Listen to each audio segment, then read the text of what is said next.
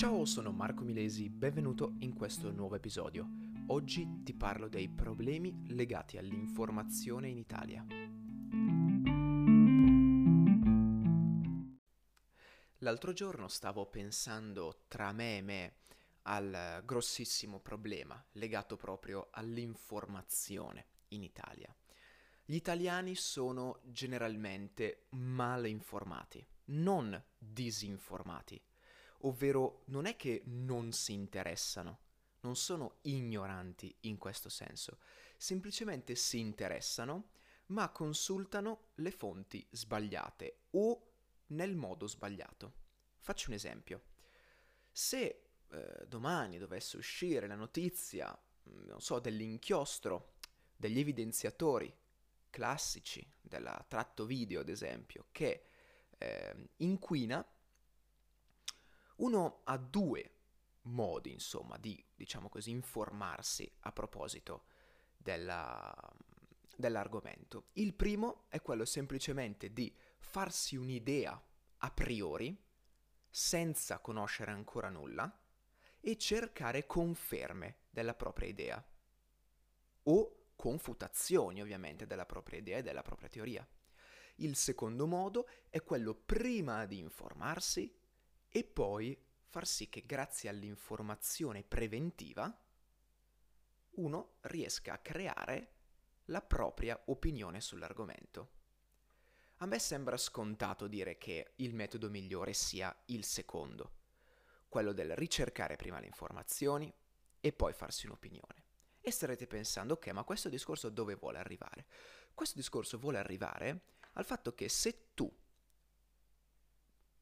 cittadino italiano, eh, utilizzi l'informazione nel modo sbagliato, puoi applicare sia un metodo che l'altro e sbagli comunque. Noi italiani, la maggior parte di noi, sbagliamo. Sbagliamo ad approvvigionare le informazioni, sbagliamo a prendere le informazioni, a capire quali sono corrette, attendibili e quali invece no. Il problema risiede eh, proprio nella fonte delle informazioni. L'italiano medio preferisce adottare due comportamenti estremamente nocivi piuttosto che adottarne altri due estremamente positivi. Ovvero i due comportamenti nocivi che tende ad assumere l'italiano medio sono primo quello di consultare sempre la stessa fonte ovvero consultano sempre lo stesso giornale oppure sempre lo stesso sito internet. Dobbiamo capire che dietro ad un articolo ci sono delle persone. Quelle persone hanno a loro volta un'idea. Poi lo sappiamo che eh, molti giornali tendono ad essere più imparziali possibili, ma non sempre è facile. E secondo me essere totalmente imparziali è possibile solo quando parli di un argomento che non ti appartiene, che non ti interessa più che non ti appartiene, che non ti interessa direttamente. E il secondo comportamento nocivo, oltre quindi a quello di consultare sempre la stessa fonte, è quello di consultare solo una tipologia di fonte.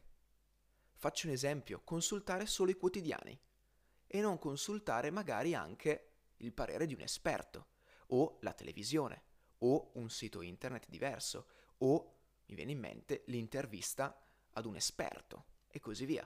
Insomma, questi sono i due più grandi errori. E poi vedremo anche il perché l'italiano medio eh, fa questi due principali errori. I due invece comportamenti che io personalmente e tutti coloro che studiano in generale il mondo dell'informazione, il mondo anche della psicologia umana, eh, che consigliamo sono il primo, quello di differenziare le fonti, non leggere le notizie, nel caso di quelli un po' più old style, dallo stesso quotidiano, ma cambiate, comprate anziché magari tutti i giorni il quotidiano, visto che i prezzi si sono alzati ultimamente, Compratelo magari anche soltanto due volte alla settimana, ma ne comprate due di quotidiani, magari di schieramento opposto. o di idee diverse. Basta andare nel classico bar, prendere un giornale a caso, un altro giornale, cercare lo stesso articolo, magari in prima pagina, e confrontarlo. Hanno idee diverse? Bene, da oggi in poi compriamo questi due giornali, così capiamo le differenze.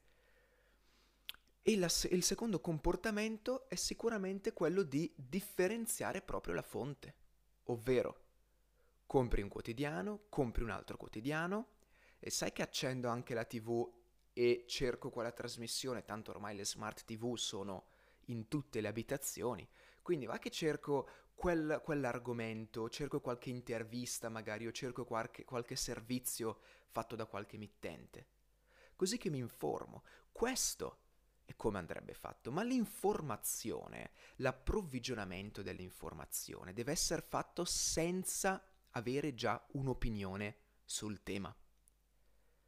Perché se, ritornando all'esempio eh, dell'inchiostro contenuto all'interno degli evidenziatori, eh, se si dovesse appunto scoprire all'improvviso che questo inchiostro inquina tantissimo sotto un punto di vista ambientale, eh, io non posso partire già con un pregiudizio. Cioè non posso giudicare, farmi un'idea strettamente personale, quindi un'opinione di quello che eh, sta succedendo, di questo tema, senza prima conoscere. E qua potrebbero sorgere altre due, due dubbi. Il primo è semplicemente, ma l'opinione non è strettamente collegata all'immaginazione, come diceva Spinoza, no? Eh, l'opinione e l'immaginazione fanno parte del primo grado di conoscenza, molto semplicemente, quello della conoscenza empirica, sono idee confuse, idee oscure, che non delineano nello specifico e in modo assoluto una situazione, ma in modo molto generico. E quindi non è forse proprio questo il concetto di opinione? Ovvero farsi un'opinione su qualcosa vuol dire semplicemente sfruttare la propria conoscenza limitata, immaginando il resto e creandosi il proprio pensiero. E no, dai tempi di Spinoza ne sono cambiate di cose e al giorno d'oggi siccome poi la tua opinione non la tieni per te, ma generalmente finisci per condividerla e magari cercare di affermarla sopra quelle degli altri, devi essere più sicuro che mai di avere alle spalle dei dati che ti supportano. Devi avere alle spalle un lavoro di ricerca di informazioni più imparziali possibili che supportano, che appoggiano quanto sostiene la tesi. E il secondo dubbio è ma chi ci garantisce che queste informazioni da cui tu, Marco, dici di prendere, eh, eh, prendere appunto spunto sono veritiere e non sono false? E qua arriviamo al secondo macro argomento eh, di questa puntata, ovvero la credibilità delle fonti. Ora, non voglio citare alcuni quotidiani o alcuni siti web. Ma bisogna cercare di capire quali sono le aree di interesse di un quotidiano. Faccio l'esempio più classico, la Gazzetta dello Sport. Parla di sport. Quindi se mai si dovesse esprimere su un tema di politica, non dico che siano eh, idee sbagliate quelle che riportano o che siano informazioni sbagliate ma molto probabilmente non avendo esperienze nel settore possono anche assumere per la scrittura di quell'articolo il miglior giornalista politico, che però sopra al giornalista c'è comunque il direttore, che conferma, modifica la pubblicazione dell'articolo. E lì lo stampo sportivo della gazzetta rimane. Rimane il fatto che magari questo giornalista, sapendo di scrivere per la Gazzetta dello Sport e quindi sapendo di scrivere per persone che di politica ne sanno poco, ne sanno poco, allora ne approfitta per buttarci dentro la sua idea o buttarci dentro delle informazioni sbagliate per alimentare una tesi che crede lui.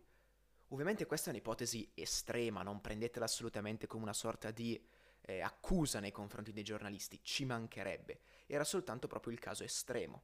Questo per dirvi che i giornalisti fanno il loro lavoro e lo fanno bene, ma è inevitabile che ci mettano del loro, della loro opinione in ciò che scrivono, o l'opinione dei, delle persone per cui scrivono, degli ideali per cui scrivono.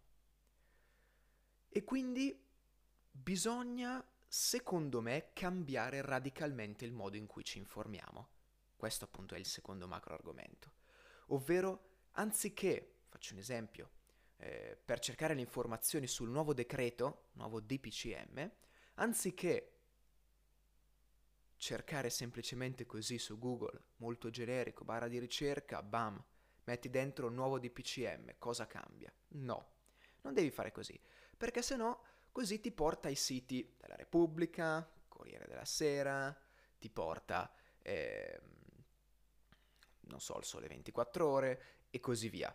Che sì, sono quotidiani nazionali, va bene e tutto, però non riportano le notizie nei minimi dettagli, esattamente come sono state pubblicate dal decreto. Uno deve andare a leggersi il decreto o deve andare sul sito della propria regione e capire che cosa cambia. Allo stesso modo con ogni altra notizia viene annunciato il rincaro dei prezzi delle bollette, non affidatevi a quelle percentuali che tutti semplicemente sbandierano a destra e a sinistra. No, andate sul sito dell'Enel, dell'A2A Energia, del vostro fornitore e informatevi, informatevi dalle fonti ufficiali, perché ciò che c'è scritto sul sito dell'Enel potrebbe differire da ciò che c'è scritto sul sito di un altro fornitore. Quindi, ricapitolando brevemente, abbiamo questo grosso problema in Italia, ovvero il modo di informarsi che è sbagliato. E il modo di informarsi sbagliato porta in sostanza ad una malinformazione, non ad una disinformazione, ma ad una malinformazione. Poi qua si potrebbe aprire tutto un discorso legato alla cosiddetta post-verità, piuttosto che un discorso legato eh, a tutti quanti i miti, a tutte le leggende metropolitane legate, ad esempio, mi viene a dire dal vaccino, legate eh, ai poteri forti, no? Tutti questi eh, complotti, dove paradossalmente meno si sa, più sembra essere un complotto, proprio perché meno si sa, vuol dire che meglio è stato organizzato questo complotto. Insomma, di queste cose ve ne parlerò nel prossimo episodio di questa serie che dedicherò eh, proprio all'informazione in Italia. Arriveranno altri episodi importantissimi e secondo me interessantissimi, spunto di eh, grandi riflessioni che se mai ci dovesse essere qualche professore ad ascoltarmi, eh, sarebbe interessante portare nelle classi con gli alunni. Durante la settimana di recupero, che ad esempio inizia eh, il 10 di gennaio generalmente, vi è una settimana in cui non si fanno né verifiche né interrogazioni e in teoria non si dovrebbe neanche progredire con il programma, poiché si dà la possibilità agli studenti in difficoltà di recuperare e a quelli invece già avanti nel senso che hanno già raggiunto il livello necessario di approfondire qualcos'altro, eh, portate, professori, questo è un mio invito, portate questo argomento nelle classi. Cercate di capire che cosa dicono i ragazzi, perché secondo me il loro parere è sotto certi aspetti illuminante. Grazie mille per avermi ascoltato e ci vediamo nella prossima puntata. Ciao!